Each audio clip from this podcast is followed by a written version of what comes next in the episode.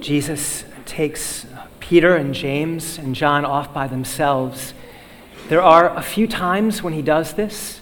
It's very clear that among the 12, the Lord has in his heart a certain hierarchy. We know that Peter is the leader of them. That's really evident through all the Gospels. But then there are moments like this where the Lord takes Peter and James and John by themselves. Uh, we have something like this when the daughter of Jairus is raised from the dead. Jesus does not take the other nine with him, only these three. In the Garden of Gethsemane, the Lord will call these three a little closer to himself in his agony. So, with this, it's not out of the question at all. In fact, it, we know it happens that this kind of thing leads the disciples to kind of jockey for position. Um, it's very easy for this kind of a thing to bother the other nine and to become a source of pride for Peter, James, and John. This is Matthew chapter 17. And it won't be long after this, at the Last Supper, when we're told that the 12 are arguing among themselves about which of them is the greatest. So, for Peter and James and John to go up Mount Tabor, and I can just kind of imagine as the, as the nine are down in the valley, they probably had a little strut, maybe, like, yep, see you guys later, because we're going with the master. There, there was a sense of he's clearly calling us to himself in a, a way closer than the other nine have. So, if, if that is at play, then in this moment when the Lord is transfigured, and then Moses and Elijah appear, it maybe makes sense then Peter is just overwhelmed, like he's thrilled. When Jesus is transfigured, and then the two great prophets, Moses and Elijah, are there, Peter says to Jesus, Lord, it is good that we are here. If you wish, I'll make three tents, just three places to dwell. Let's really let this extend out. Like, this is really, really good that we're here. It seems maybe that Peter was just really caught up in the moment, but, but maybe not all in the best way. Maybe there was pride at work. Maybe Peter just was thinking, man, if I'm doing this now, like, where am I going to rank in the kingdom? Uh, we don't know for sure, but, but knowing what else plays out in the gospel, we know this is a battle in all of their hearts. So then, what happens in all of this then is the overshadowing of this bright cloud and from the cloud comes the voice of the Father This is my beloved Son, with whom I am well pleased. Listen to him. And with that, we're told when the disciples heard this, they fell prostrate and were very much afraid. This is not like just a normal human fear, like the kind of fear that you know, I, like when I was a little kid, would have of, of a strange noise in the middle of the night. This is the kind of fear that is that, that healthy, very humbling awareness in the heart of what happens when you know that you're in the presence of Almighty God. This is a gift from the Lord. When we hear fear, we often think it must mean just like that human fear. It's not that. It may register that way at the emotional level a little bit, but this is what happens when one is deeply and profoundly aware of being in the presence of the Holy One. And the Father's voice, I think one way of understanding this, the Father's voice and what he declares is a corrective for Peter and the others. If Peter, in any way, was kind of taken up into just the excitement of this moment, if in any way he was getting a little bit off track, man, I'm one of the leaders, maybe I rank ahead of all of them. We're having this experience here. The others aren't going to have it. We can't wait to tell them. And perhaps in all of that, it leads the Father to say to them very clearly, You need to focus on my Son. And so the Father's voice, the Father doesn't point to himself, but rather, This is my beloved Son, with whom I am well pleased. Listen to him. Let your hearts be focused on him. Peter, whatever else might be spinning around in your head or in your heart, get that out of the way and know you must focus on my son. You must listen to him. So there's a certain corrective here, I think. After they hear the voice, we're told, Jesus came and touched them, saying, Rise and do not be afraid. And when the disciples raised their eyes, they saw no one else but Jesus alone. I, I love that last little bit of the line no one else but Jesus alone. And that, that's, that's not just their experience of, wow, where did Moses and Elijah go? I think that gets to the heart of what the Father wanted for them, that, that corrective. No matter how you might be getting distracted or pulled off in different directions, no one else but Jesus alone. And I love this because this is such a good word for us in the season of Lent.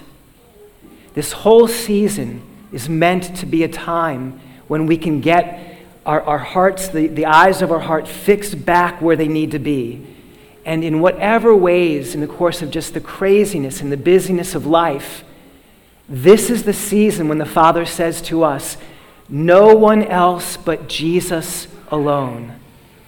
There are two ways that we can apply this to, our, to ourselves. One is in the really big picture of the fact that, that for us as Christians, it must be Jesus at the absolute center of everything. Not just in terms of our intellectual belief, but in terms of the way that we just live out our faith. I've shared this with you a lot of times in the past, but you know, prior to my own conversion, I, I, I only knew of Jesus as more of just some historical figure.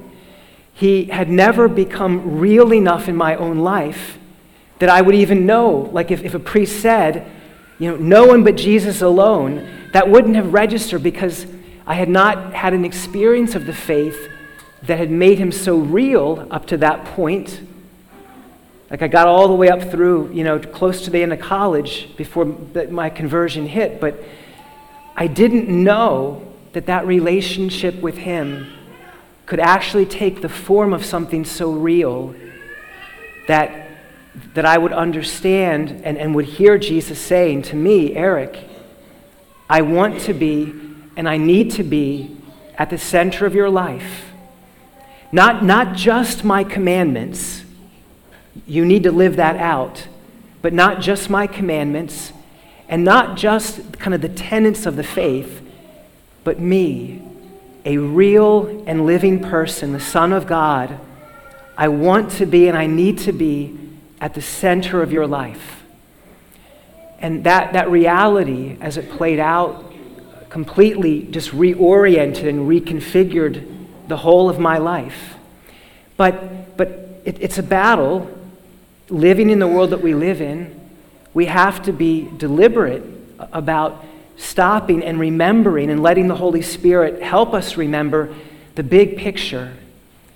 If we don't have Jesus, we, we don't have life. John 10:10 10, 10, I came that they may have life and have it more abundantly. That's Jesus the good shepherd speaking. So one application of this gospel today, no one else but Jesus alone is in the big picture. Lord, help me to know that if your son is not at the center of everything, leading me to you, then my, my, my faith is, it, it, it, maybe is off in a different direction, but it's not everything it's meant to be. So that's one application. I know that sounds vague, but, but there really is a beautiful work that the Holy Spirit wants to do in us, especially in the season of Lent, when we're able to look at Jesus in a new way. For Peter, James, and John, you know, for sure, coming down the mountain, given what they saw of him, there was, in a beautiful way, no going back. His face shone like the sun. His clothing was white as light. You don't unsee that. And so, in a beautiful way, they were changed because of that. And I think, Lord, like, thank you, Lord, for that, because that, that was my own experience in my conversion, was coming to experience the Lord in a way that there was no walking away from it. And the Lord wants that for each of us. These days of Lent are just a really privileged time. For some of you, it, it's the kind of thing that can happen in something that might be a seemingly simple as the sacrament of reconciliation. You know, the Lord does such beautiful healing there in His mercy. But for some of you, it might be that there's a, a, Wednesday night or a Thursday morning when you come to confession, and you may not be expecting that the Lord is going to work in, in as powerful ways. Maybe He ends up working, and you say, you know what? Like, that's one of those moments where, because of what He did, I'm different. So, all of that is, is one big picture application.